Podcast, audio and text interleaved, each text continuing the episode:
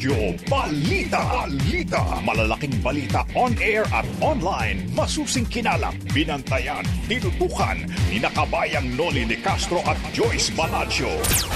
Sa Teleradyo Balita.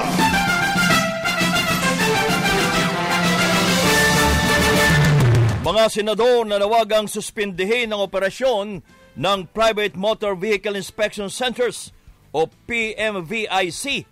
Mga PBMIC kumikita ng 8 bilyong piso kada taon ayon kay Senador Ralph Recto. Pamahalaan nag-dry run sa pagbiyahe ng bakuna mula na iya hanggang sa RITM. Pagbaba ng mga kargamento sa paliparan hanggang sa pagbiyahe at pag-inspeksyon, inabot lamang ng 179 na minuto. Pork at chicken holiday tuloy pa rin sa ilang palengke sa Metro Manila. 27 bilyong pisong pautang sa mga commercial hog raisers ipinangako naman ng Department of Agriculture.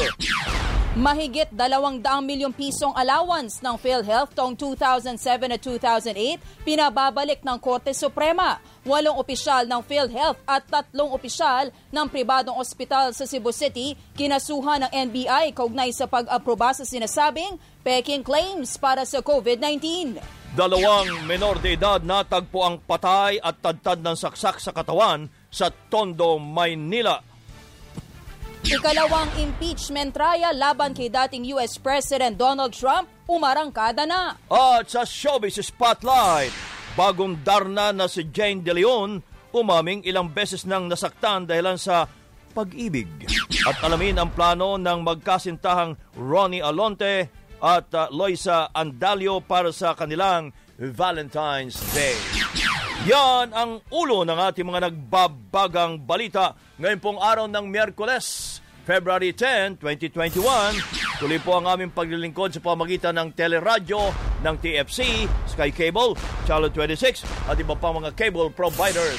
Napapakinggan din ang teleradyo sa ABS-CBN Radio Service App, ABS-CBN News App at live streaming sa iWant TFC, news.abs-cbn.com at sa Facebook at YouTube channel ng ABS-CBN News. At kasama natin siyempre pa tuwing umaga. Ako po si Joyce Balancho. Ako naman ang inyong kabayan si Nolly Di Castro. Kami po ang magatid sa inyo ng ating mga nagbabagang balita.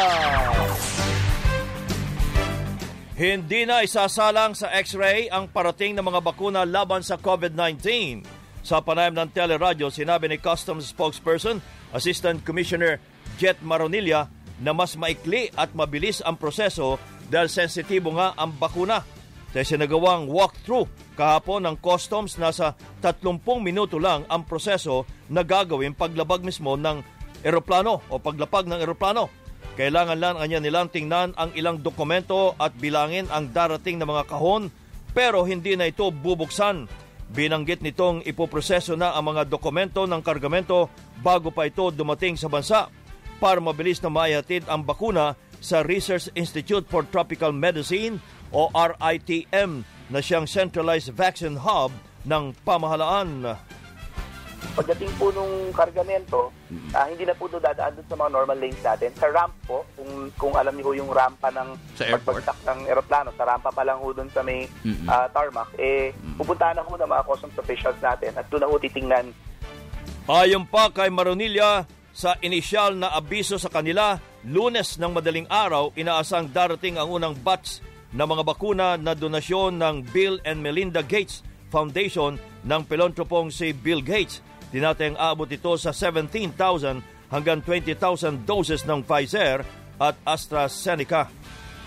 Eh, may, may ibang submission sa ho para dun ho sa parating next week na unang batches nung ah, COVID-19 vaccines na galing ho dun sa donation coming from ah, one ah, organization from the United States yung nangako sa atin. I think this is the organization that Bill Gates is ah, sponsoring. Si Customs spokesperson Assistant Commissioner Jet Maronilla.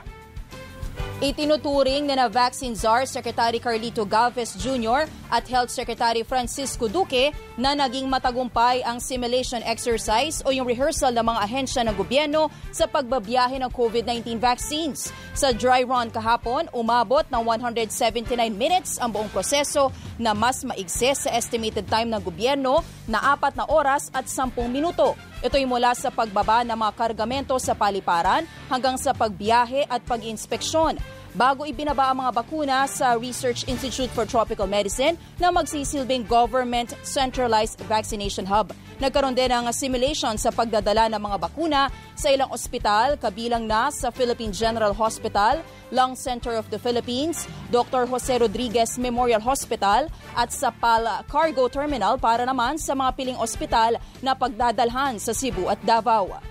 Generally maganda. Maganda yung ano, maganda, napakaganda ng ano ng uh, ng uh, performance pagka nakatipid ka ng time at saka walang major defect at saka nakita natin na walang uh, major hiccup. Itong uh, time in motion, uh, nakuha po natin. Uh, sa akin po, nakita ko ngayon, um, yung uh, kung i-rate po natin, nasa 80% po tayo from uh, 100. So far, so good.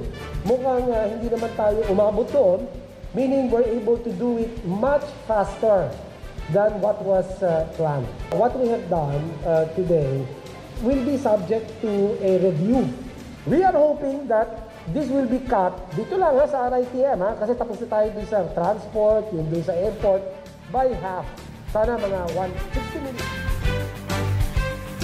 Sina Vaccine Czar Secretary Carlito Galvez Jr. at Health Secretary Francisco Duque. Nakatakda namang magsagawa ulit ng simulation exercises ang gobyerno para matiyak na hindi maantala ang biyahe at mapanatili ang temperature requirement para sa mga bakuna. Samantala ay naman kay Las Piñas Vice Mayor April Aguilar Neri, 200 milyong piso ang inilaan ng LGU ng Las Piñas sa COVID response kabilang na ang pagbili ng mga bakuna ng AstraZeneca at Novavax.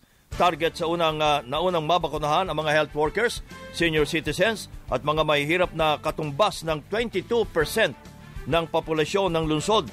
Sampung vaccination sites na ang inihanda ng LGU at target na magpabakuna o magbakuna ng 3,000 residente kada araw. Ay naman kay Secretary Francisco Duque na mahalaga ang papel ng LGU para itaas ang tiwala ng mga residente sa bakuna. No matter how good, no matter how excellent your plan is to work out as planned. Therefore, it is incumbent upon you and I to challenge the contents of the plan. Tuloy din ang paghanda ng Lung Center of the Philippines sa pagdating ng mga bakuna laban sa COVID-19 at pagbabakuna sa mahigit na isang libong individual pati yung number of steps, literal steps ha, kung kailan isasakay sa cart. Kasi bawal din matagtag yung mga vaccines. Kailangan hand carried talaga yan. And then naka-specify talaga kung kailan mo lang pwedeng ilagay dun sa cart, gugulungin, and then we chose the shortest route from the van to the storage area, which is the required storage freezer. Silang Center of the Philippines spokesperson Dr. Noberto Francisco. Nagdaos din ang simulation exercise sa pagdating ng mga bakuna kontra sa COVID-19 ang Department of Health Central Visayas o DOH Region 7 sa Cebu City. Sa panayam ng teleradyo, sinabi ni Dr. Mary Jean Loreche, ang tagapagsalita at chief pathologist ng DOH Region 7, inabot lang na 70 minuto ang paghahatid kahapon ng bakuna mula sa airport hanggang sa cold storage sa Vicente Soto Memorial Medical Center mukhang on time naman tayo, no? Considering yung traffic doon, no? Alam Opo. naman po natin na ma-traffic na din naman dito sa amin at malayo-layo naman din po yung airport. Pero considering na in 70 minutes natapos namin yan lahat, so that would be a very good one already. Ayon pa kay Dr. Loreche, 2,900 doses ang darating sa VSMMC habang ang kabuang healthcare workers ay nasa 2,987 kaya tamang-tama lang anya ang unang batch na bakunang ihahatid sa lungsod. Mataas naman anya ang response rate ng healthcare workers sa pagbabakuna batay sa isinagawang survey. Naghahanda na rin ang PMP sa inaasahang uh, vaccination rollout ngayong buwan. Sa panayam ng teleradyo, sinabi ni PMP spokesperson, Police Brigadier General uh, Eldebrande Usana, na sasailalim sa training ang mga medical personnel at mga pulis para sa kanilang deployment plan.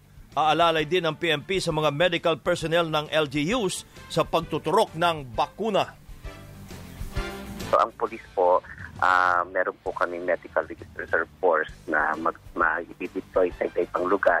Hindi pa rin po natin ma-certain kasi posible din po not necessarily mga allied services ng medical field, pati na rin po yung mga ordinary police personnel na na-expose na rin po dito sa ganito pong uh, function. And we hope we are hoping na makapag-complement po kami mabuti dun sa ating mga health workers Dinagdag pa ni Usana na handa rin ng PMP sakali magkaproblema naman o magkagulo sa vaccination rollout sa mga lugar na itinuturing na hotspots. Ready naman po ang ating kapulisan. Of course, nandiyan na rin, nandiyan na rin po ang kasundaluhan. Kung sakali man po sa mga areas that are considered hotspots by the presence of the communist group, ay uh, ma-ensure po namin yung internal security para sa kapakanan na rin po ng ating mga mamayan. PNP spokesperson Police Brigadier General uh, Eldebrande Usana. Dalawa pang kumpanyang gumagawa ng COVID-19 vaccines ang inaasahang magsusumite ng application para sa emergency use authorization sa Pilipinas. Sinabi ni FDA Director General Eric Domingo na posibleng unang mag-apply ang Moderna na susundan ng Novavax. 20 million doses ng bakuna ang inaasahang supply ng Moderna sa Pilipinas habang 30 million doses naman mula sa Novavax. Ang baka possible na mag-apply in the next few weeks would be Moderna. They already had ano, asked us questions and we gave them, given them information on the process. And siguro po mga susunod natin yung Novavax na galing sa Serum Institute of India. Sa ngayon, ang Pfizer at AstraZeneca pa lamang ang nabigyan ng emergency use authorization sa Pilipinas.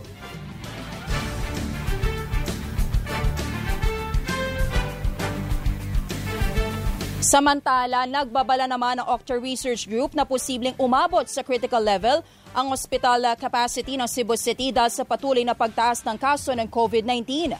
Sa pinakahuling report ng Octa, sinasabing kontrolado pa naman ang sitwasyon ng COVID sa Cebu City pero lumabas sa mga datos na patuloy ang pagtaas ng mga bagong kaso sa lungsod simula pa noong Enero.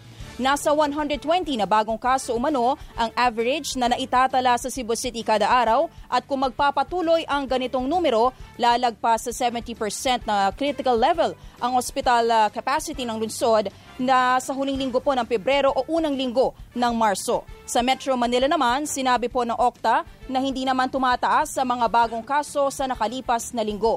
Ganito rin ang naitalang datos sa Calabarzon at Central Luzon habang bumababa naman ang mga kaso sa Davao City. Sa ibang balita, tuloy pa rin ang pork at chicken holiday sa ilang palengke sa Metro Manila. Sa Mega Q-Mart sa Quezon City, sarado pa rin ang mga pwesto ilang araw matapos ipatupad ang price ceiling sa karneng baboy at manok. Tsaka na lang tayo sa isda at saka ano, ganda ngayon, walang ano, walang high blood, mga isda, uh, mahal ang baboy. Sa Quinta Market naman, nagbukas ang ilang pwesto pero mababang klase o uri ng karneng baboy ang binebenta para makasunod lamang sa price ceiling. Ito po yung makakapal ang taba. Sa retail market, ilang vendor ang nagbenta ng baka o ibang produktong maaring gawin sa tinatawag na Class 2 na karning uh, uh, baboy. Class 2 daw to eh, yung tawag nila. Kasi bukod sa maliit, yung maliit na klase siyang baboy, mataba pa siya. Kaya wala na kaming choice sa ginagawa namin pag-experiment eh hindi talaga hindi talaga siya kikita. Ayon kay Manila Meat Dealers Association President Ricardo Chan, lalong mahirapang makakuha ng baboy ang mga tendero dahil 235 pesos na suggested retail price na ipinatupad sa mga wholesaler at retailers. Based pa rin kami sa kung ano ang makuha natin sa mga hog racer. Eh. Wala ka naman makukuha sa malalaking farm na ganyang presyo. Eh. Kalaban pa namin yung mga karating provinces na hindi naman kasama sa ceiling price. Kasi nakatali sa leg. Eh yung mga ano, kalaban namin, nakakapag-over sila ng mataas. So, talaga walang makukuhang baboy ang karanihan sa amin. Nangako naman si Agriculture Secretary William Dar na mababawasan umano ang kakulangan ng supply dahil sa mga baboy na manggagaling ng Jerry Santos City, South Cotabato, Iloilo at Batangas. Dito sa Metro Manila ay 4,000 heads of hogs ang ini-slaughter every day. Ang mobilization efforts natin ay nasa 5,000 daily supply for Metro Manila. So ito logistics uh, issue yung, yung initial two days. Hopefully ay mag, mag-settle na within the price cap in most of the Metro Manila wet markets. Ngayon may dumating from Jensan 200 metric tons nasa barko, nasa pier na ngayon. Mayroon din parating galing uh, uh, Visayas yun ang pangako po ni Agriculture Secretary William Dar.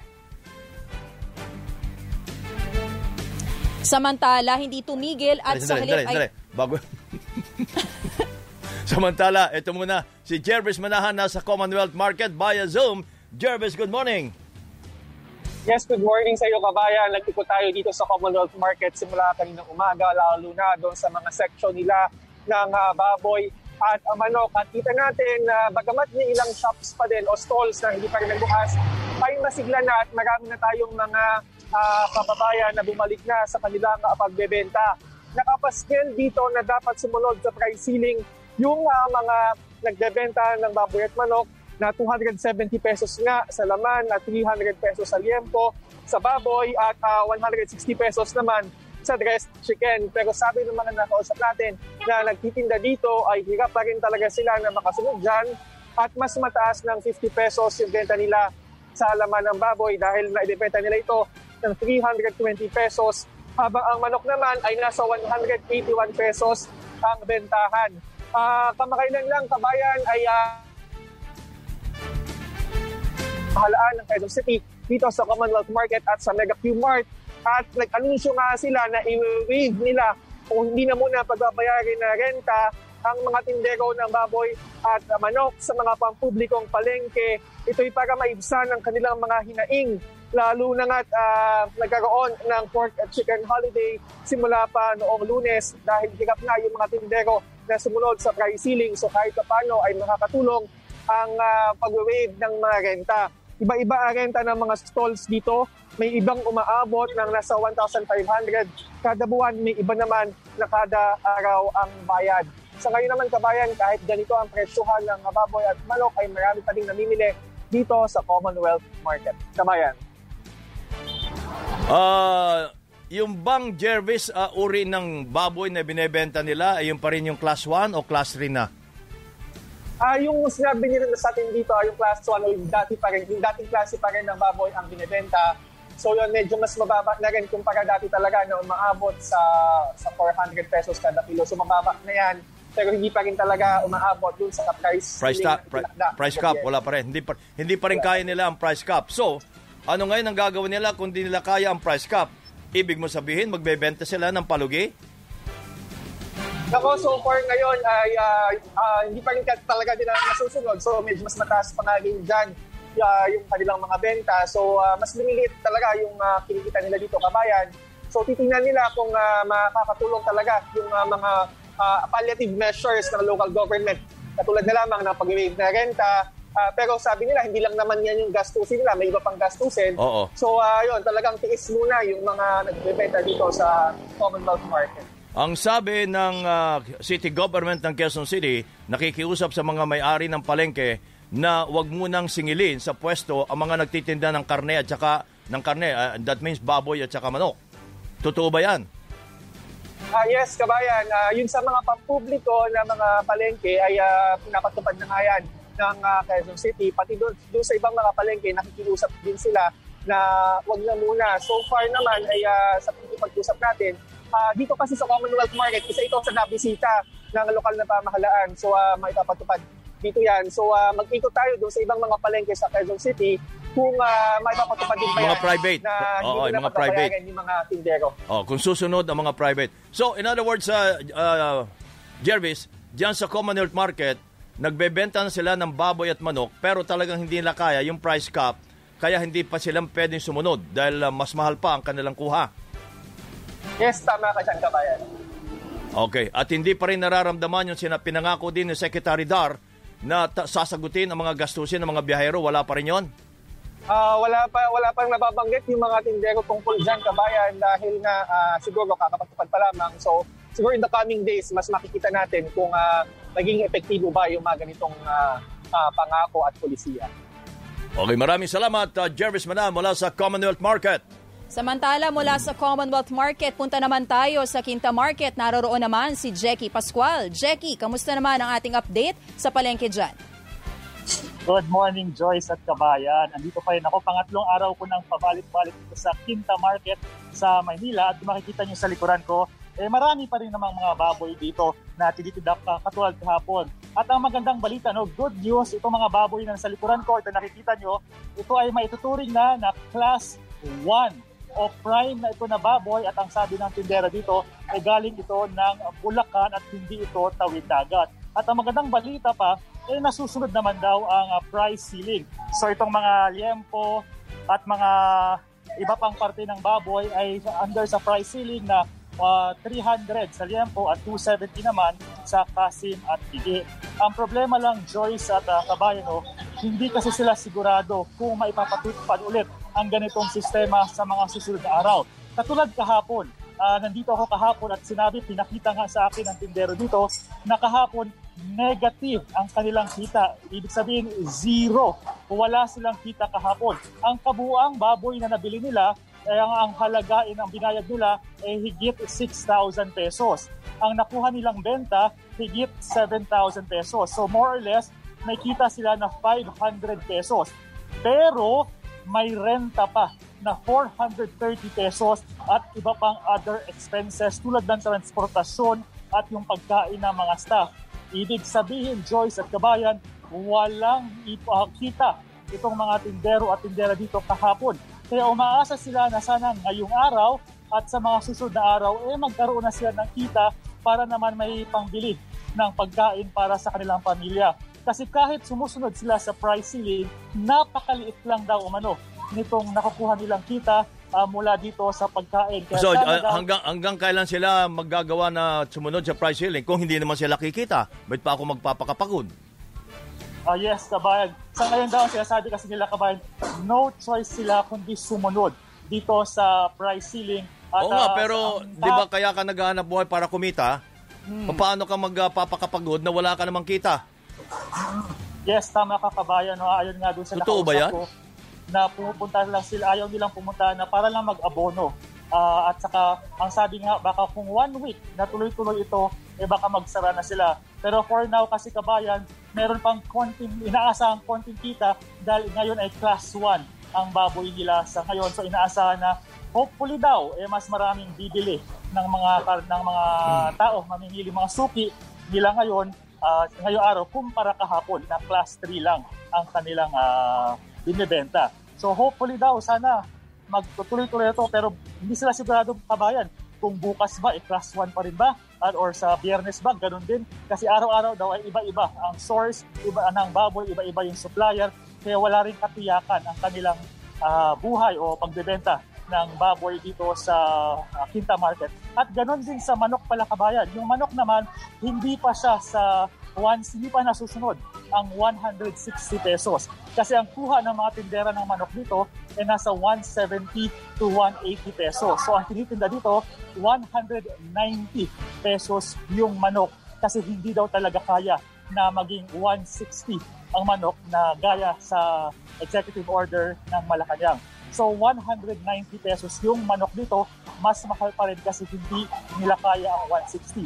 Katunayan kabayan, kapag iikot ko lang yung camera, nakikita nyo naman dito, marami pa rin mga tindahan, uh, stall, halimbawa dito, na sarado pa rin dahil hindi pa rin kaya ang suggested retail price ng gobyerno. Although mas marami-rami na to kumpara nung, nung lunes at saka nung uh, kahapon, mas mas maraming stall na bukas pero hindi pa rin to uh, yung normal na sitwasyon. Konting good news lang yung class 1 na ito pero walang katiyakan kabayan kung ano ang mangyayari bukas at sa mga susunod na araw dito sa Quinta Market sa Maynila. Mula sa Maynila, itong Radyo Patrol 54, Jackie Pascual, ABS-CBN News. Jackie, isang question lang, no? Dahil tatlong araw ka na dyan sa Quinta Market, kamusta naman ang pagbabago, no? Pagdating sa mga mamimili, mas marami na ba ang bumibili ng uh, karning baboy at manok? Ay, ganun pa rin, Joyce. Actually, sabi nga ng isang tindera dito, parang wala pang namimili sa kanila ngayon. parang konti pa lang daw. Siguro takot pa yung iba sa akala mahal yung presyo. Pero hindi pa ganun kadami. Tama na yun, no? konti pa lang yung tao. Ayun, umuo si oh. yung tindera. Konti pa daw yung taong namimili sa mga oras na to. Kaya, uh, bili na kayo dito sa Quinta Market. Jackie, Jackie, hindi kaya maapektuhan sila dahil mahal na, darating mahal na araw as Wednesday na sa February 17 hmm. at bawal kumain ng karne.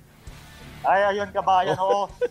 isa, isa pa yan kabayan. Kasi actually, ang dami nilang problema na nabanggit yung kabayan. Ang, ang, nung nalaman nila na ang Quezon City daw, eh merong ano, wave yung oh, uh, rental oh. fee, kabayan, humihingi rin sila, sana oh. daw kahit discount man lang ibigay sa kanila dahil kahit na bukas ang pwesto, hindi sigurado ang kita. Okay. What more kung sarado ang pwesto? Zero na yung kita at kahit nagtinda pa sila, nagbenta, baka kakaunti lang kabayan ang kita. So, ang hiling nila, discount sa renta dito sa palengke. Kabayan, Joyce? Alright, maraming salamat sa iyo, Jackie Pascual, live mula dyan sa Quinta Market. Magbabalik ang Teleradyo Balita!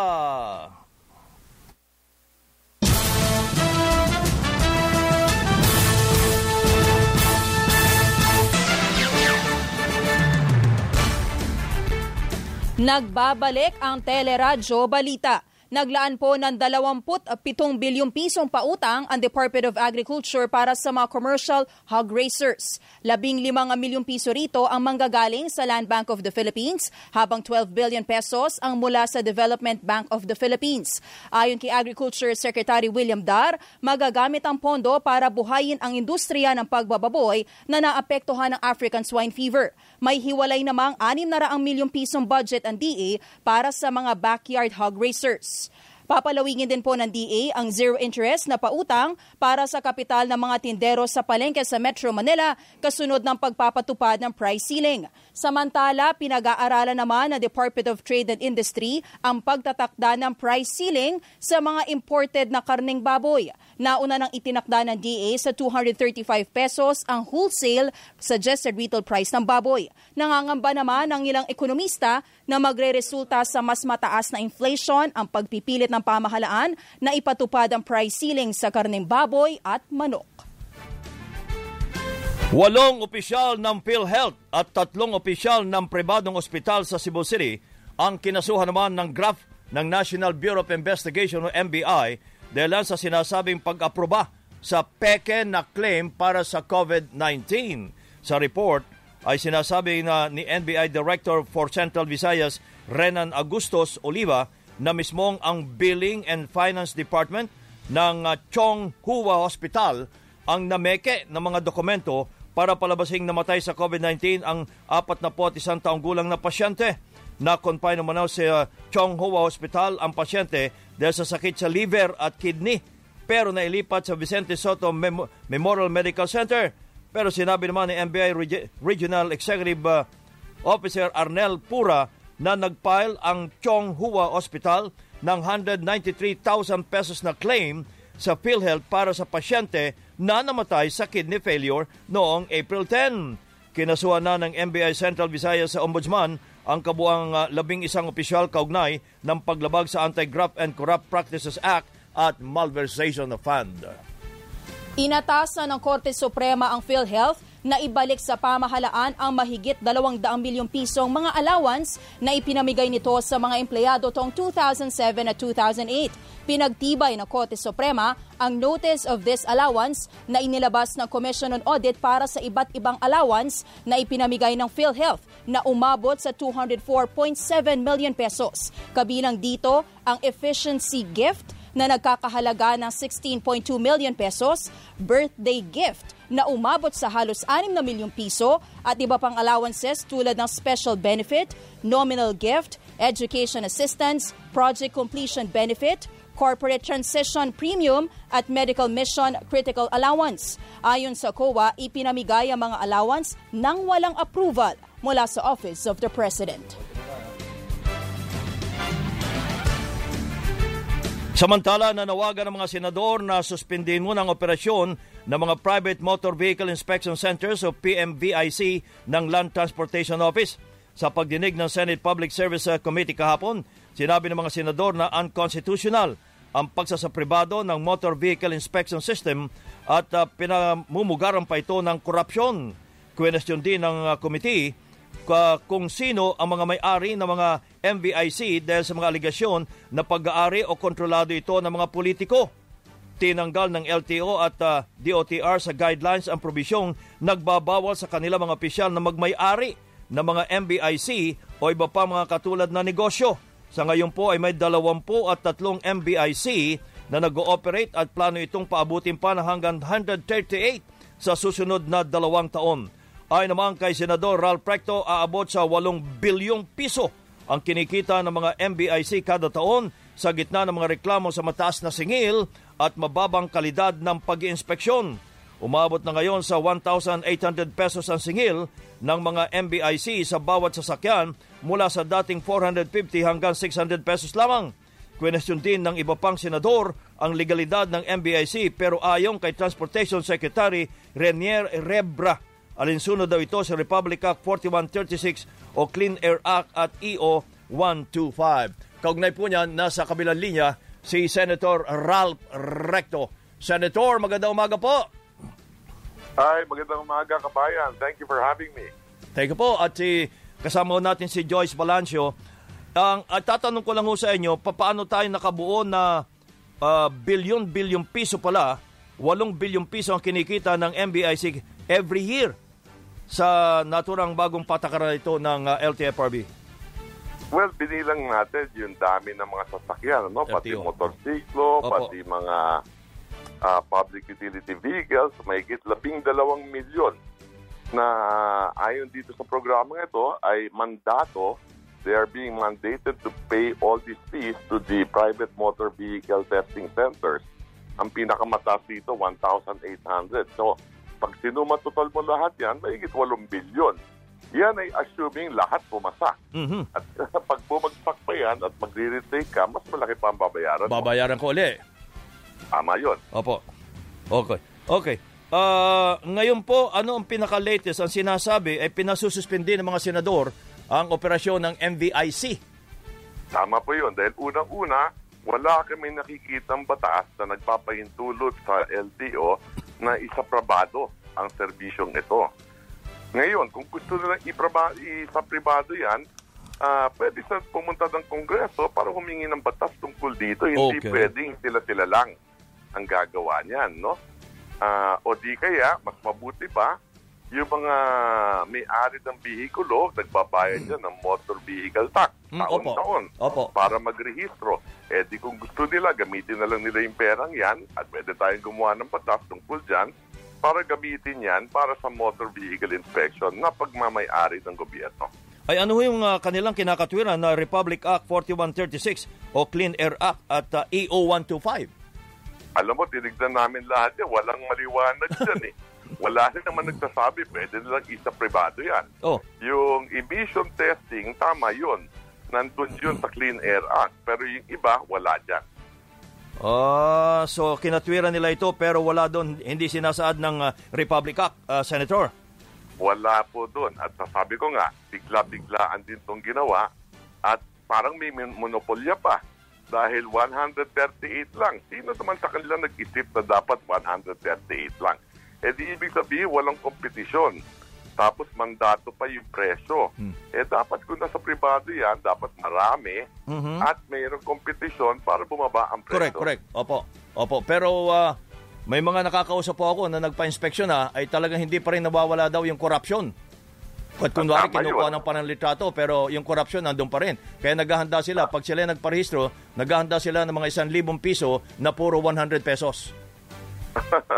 Tama po yun.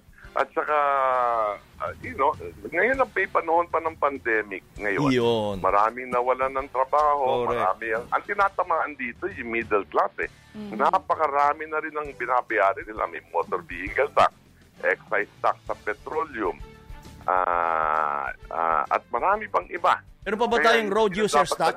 Pa. Ah, Senator, Yun- meron pa yun- tayong road users tax? Meron pa rin. Ah, meron pa rin? Yun yung motor vehicle tax. Yun na yun. road Ah, users tax, okay. Diba? Kasama na rin yan. Oo. Opo. Senator So, Rec- napakalaki yan. Yes. Mhm. Opo, Yes, Senator Joyce, good morning. Recto, uh, yes, good morning po. Joyce Balancho po kasama ni Kabayan. On the other hand, baka naman po may mga magsabi na dito sa rekomendasyon ng Senado na i-suspend no, itong serbisyong ito, hindi po ba makukompromiso naman yung safety ng mga motorista, mga sasakyan? Ah, hindi naman. Ah, ang sinasabi nga namin eh, kung kailangan ng batas yan, sabihin lang sa atin, Oo. walang problema. Opo. Ang problema, yung sila-sila yung gumawa eh, na walang pahintulot ng batas at bawal pa sa batas. Mhm.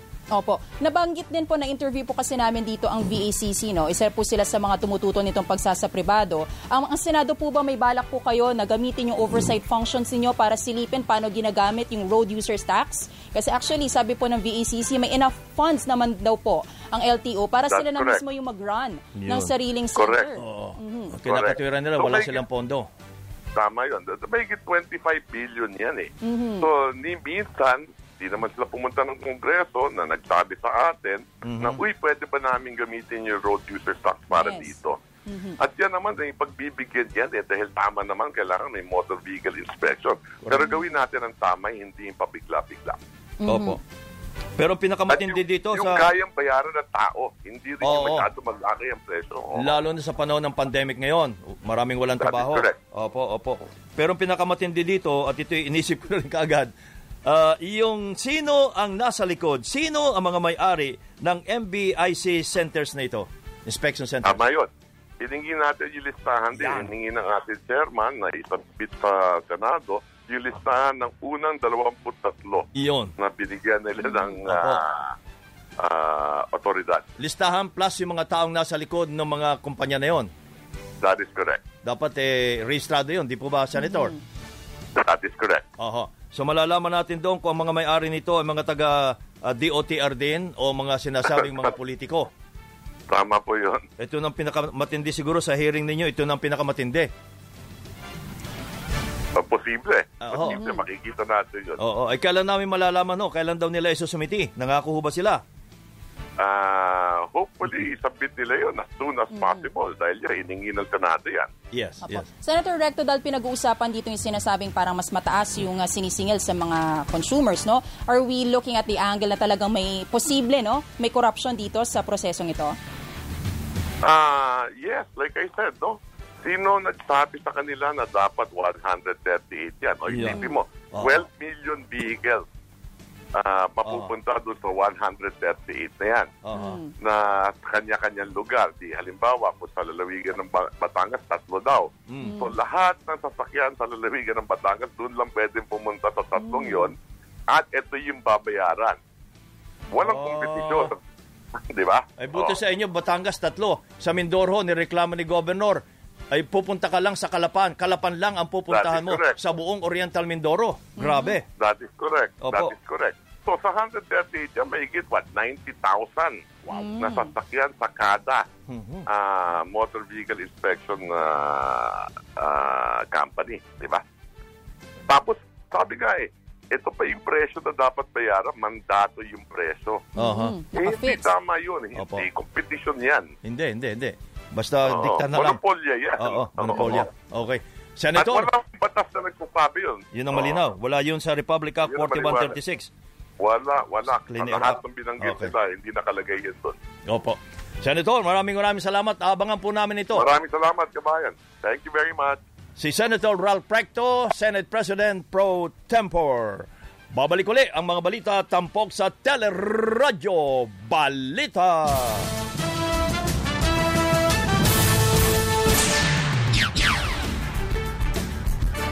Samantala, malabong umusad ang isang daang pisong dagdag sa minimum wage ng mga manggagawa sa buong bansa. Reaksyon niya ni ECO President Sergio Ortiz Luis sa panawagan ng labor group na Defend Jobs Philippines. na dagdagan ng 100 pesos ang minimum wage ng mga manggagawa sa harap ng mga taas presyo sa mga bilihin. Ayon kay Ortiz uh, Luis, matagal nang may hiling na isandaang pisong aumento sa minimum na sweldo pero hindi umusad kaya mas malamang na hindi rin ito umusad ngayong may pandemya. Katunayan, mismong ang Department of Labor and Employment pinayagang magbaba pa ng sweldo ang mga kumpanya para lang maiwasan ang pagsasara habang ang iba naman ay nagpatupad ng rotation sa mga manggagawa. Under the scenario, eh mukhang malabo na mapabigyan.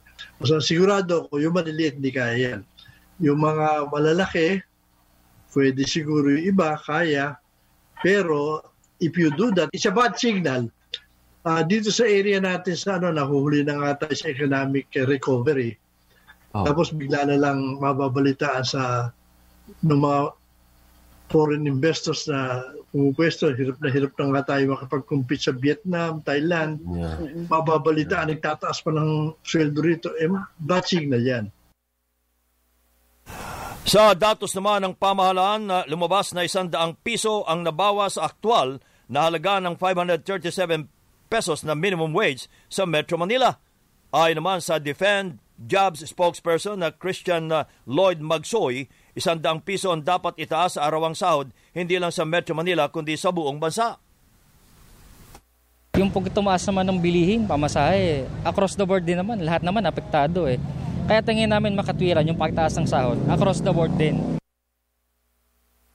Si Defend Jobs spokesperson Christian Lloyd Magsoy. Muling nagharap sa labas ng Korte Suprema ang mga grupong pabor at tutol sa Anti-Terrorism Act. Ayon sa grupong bayan, dapat ideklarang unconstitutional ang batas dahil sa red tagging kung saan nadadamay na ang ilang mamamahayag tulad ng Inquirer reporter na si Tech Torres Tupas na nagsulat ng artikulo tungkol sa dalawang ita. Kapag itinuloy itong anti-terrorism law, kahit miyembro ng media, kahit anyone who expresses uh, critical uh, thinking uh, laban sa mga human rights abuses ng gobyerno ay baka sabihin na rin ni General Parlade ay mga kakampi ng terorista. So talagang tingin ko ngayon pa lang dapat makita na ng Korte Suprema, delikado talaga.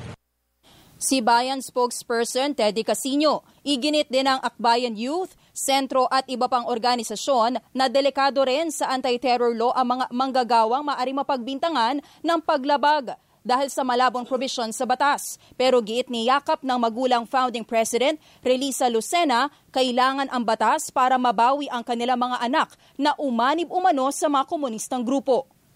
Kung anti-terrorism law lamang po ang aming pangahawakan upang maibalik yung aming mga anak. Nanay po kami, pamilya po kami, wala kaming ibang hangad kundi makuha lang yung aming mga anak, maligtas sila sa kapahamakan.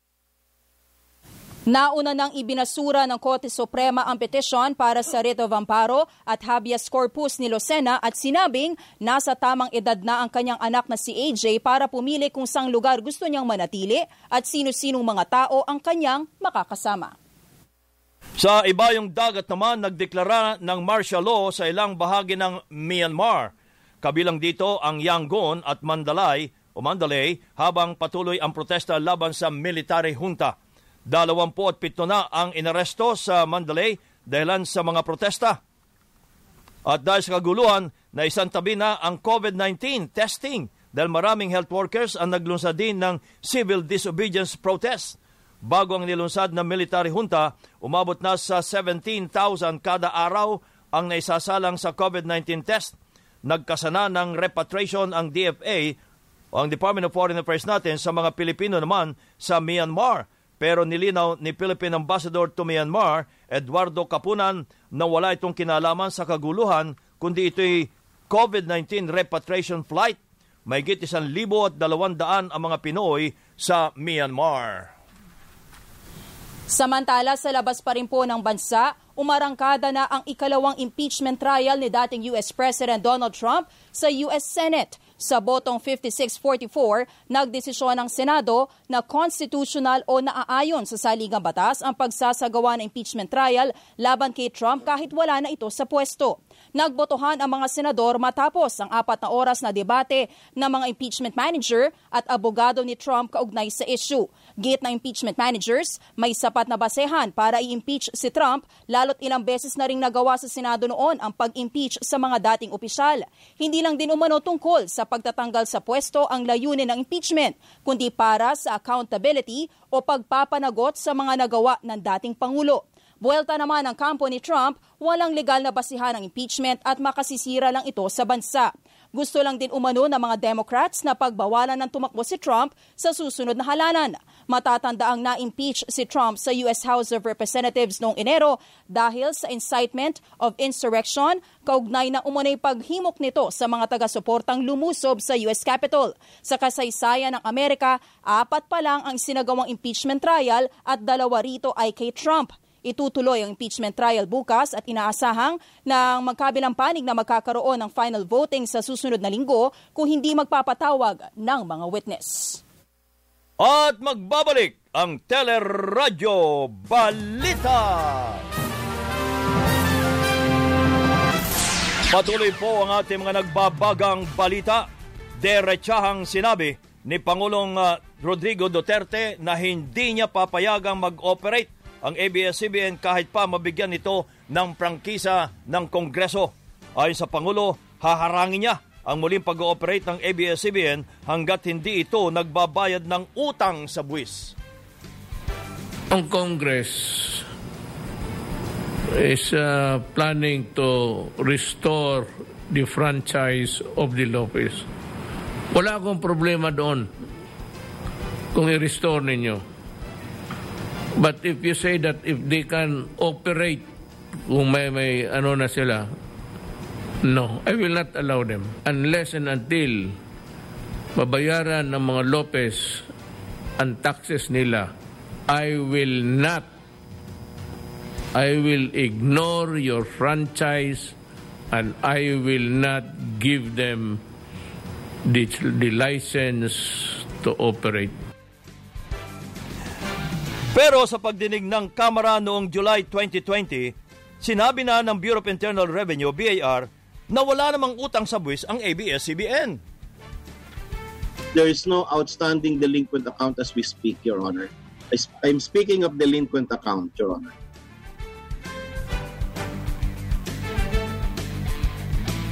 Si BIR Assistant Commissioner Manuel Mapoy, binanggitin uli ng Pangulo ang sinasabing pag-condone ng Development Bank of the Philippines o DBP sa mga utang ng Lopez Group of Companies. Pero sa naging pagdinig uli ng komite ng Kamara nitong nakarambuan lamang, itinanggi na ng Development Bank of the Philippines na may condonation sa mga utang ng mga Lopez.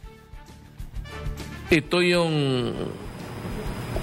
pinagbili ng ano, pinagbili ng Lopez yung Lopez of Companies kasi maraming utang. So, binili nila na lahat, pati yung mga utang, pinagbili ng Lopez doon sa DBP. Ayawan ko, ito bangko ito, pero na, na, napabili nila ang ang kanilang utang lahat doon sa DBP. But after uh, a few years, binili ng DBP uli yung pinagbili nila sa pinagbili niya nila sa DBP yung yung pinagbili nila. This time medyo wala na yung mga utang-utang. Condone kung ano-ano ang nilagay nila. Pero inamin naman ng Pangulo na hindi niya alam ang lahat ng detalye ng isyo sa DBP at nakatanggap lang siya ng dokumento tungkol dito kaya posibleng ipaubayan na lang ito sa Office of the Ombudsman. Meron akong kulang dito because I am not uh, quite familiar. Ito lang akin eh. Pero ito dumating sa akin and I said in my official capacity. Ang magawa ko lang nito is uh, I think I'll, I'll pass it on to the ombudsman. Eh, para sa akin, ang ombudsman ang pinaka independent body na mag-solve ito.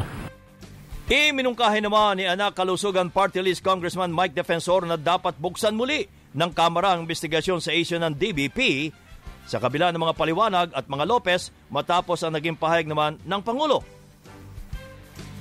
Kagabi, nagalit na siya sa Kongreso. Bakit natin hinto at ibibigay sa Ombudsman? Ang tanong ko, Mr. Speaker, ano ang ating gagawin? Mr. Speaker, again, I thank the Honorable Aglipay. I understand there will be a hearing on the 17th. Sana po ay matapos natin to. Because, Mr. Speaker, in the end, ang tal- talumpati ng ating Pangulo was on the vaccination. And he mentioned that the payment for vaccination will come from loans. Ito po ay panggagaling sa utang. At ang utang na yan, manggagaling sa DBP at sa World Bank. Ang pera po ng DBP ay pera ng taong bayan.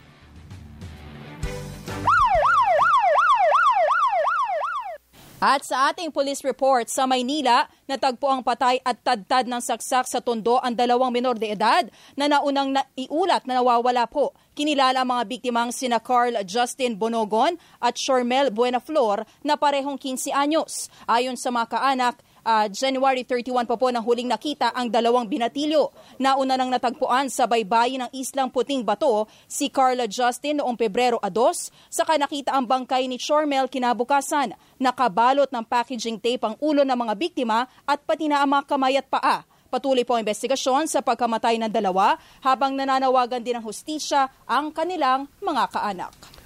At sa Laguna, isa ang patay at tatlo ang sugatan sa karambola naman ng tatlong sasakyan sa northbound lane ng Southwoods exit sa South Luzon Expressway. Sa inisyal na investigasyon, binabaybay ng close van ang southbound lane ng SLEX nang biglang sumingit ang isang sasakyan kaya siya ay naka, napakabig at tumawid sa kabilang linya kung saan nasalpok naman ng isang van at SUV. Nadala pa sa paggamutan ng mga sugatan pero namatay ang driver ng van. Nagdulot din matinding traffic sa northbound lane, aksidente na umabot hanggang Kabuyaw. Habang sa Antique, patay ang tatlong magkakapatid matapos malunod sa ilog sa Barangay Kulyat sa Valderrama. Edad 17, 15 at 11 ang mga namatay na biktima habang nakaligtas naman ang 13 anyos nilang kapatid. Ayon sa pulisya, pauwi na ang mga magkakapatid at tumawid sa ilog pero biglang lumakas ang agos kaya natangay ang mga biktima. Maswerteng nakaligtas ang isa sa apat na magkakapatid habang sa kabilang barangay na natagpuan ang katawan ng tatlong biktima. Spotlight! Good morning, Miss Geniel Krishnan. Good morning! Good morning, Kabayan and Joyce, sa ating Showbiz Spotlight. Aminado ang bagong Darna na si Jane De Leon na ilang beses na siyang nasaktan dahil sa pag-ibig. Dahil dito, self-love muna ang peg ni Jane sa Valentine's Day at sinabing break muna siya sa pagkakaroon ng love life. Sa ngayon ay nakifocus si Jane sa kanyang bagong role sa Ang Probinsyano pati na sa paghahanda sa Darna series. Love life, pahinga muna ako dyan sa love life. Kasi syempre, ilang beses na ako nasaktan. Ay! And, ayun, career talaga muna and sarili. Self-love na lang muna. Yeah. Everything ahead of you, no? Mm, dyan ka muna. Dyan ka lang. I'll see you soon, kung sino ka man. Aww.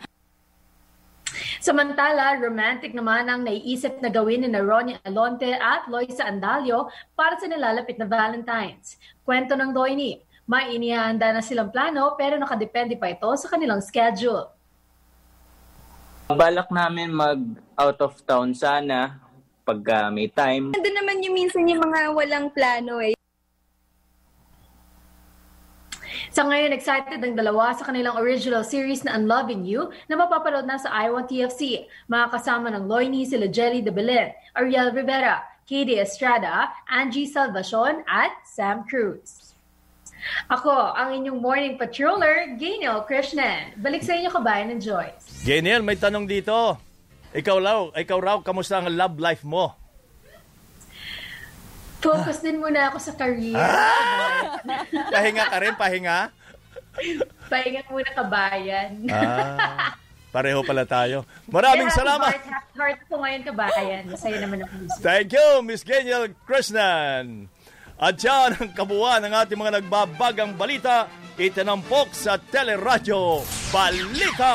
Ako po si Joyce Balancho. Ikaw, pahinga ka rin? Pahinga rin tayo. Dami nagpapahinga. Ako naman po ang kabayan, si Nolly Di Castro. Kami po ay nagpapasalamat. Nag-iwan muna ng isang magandang umaga, bayan!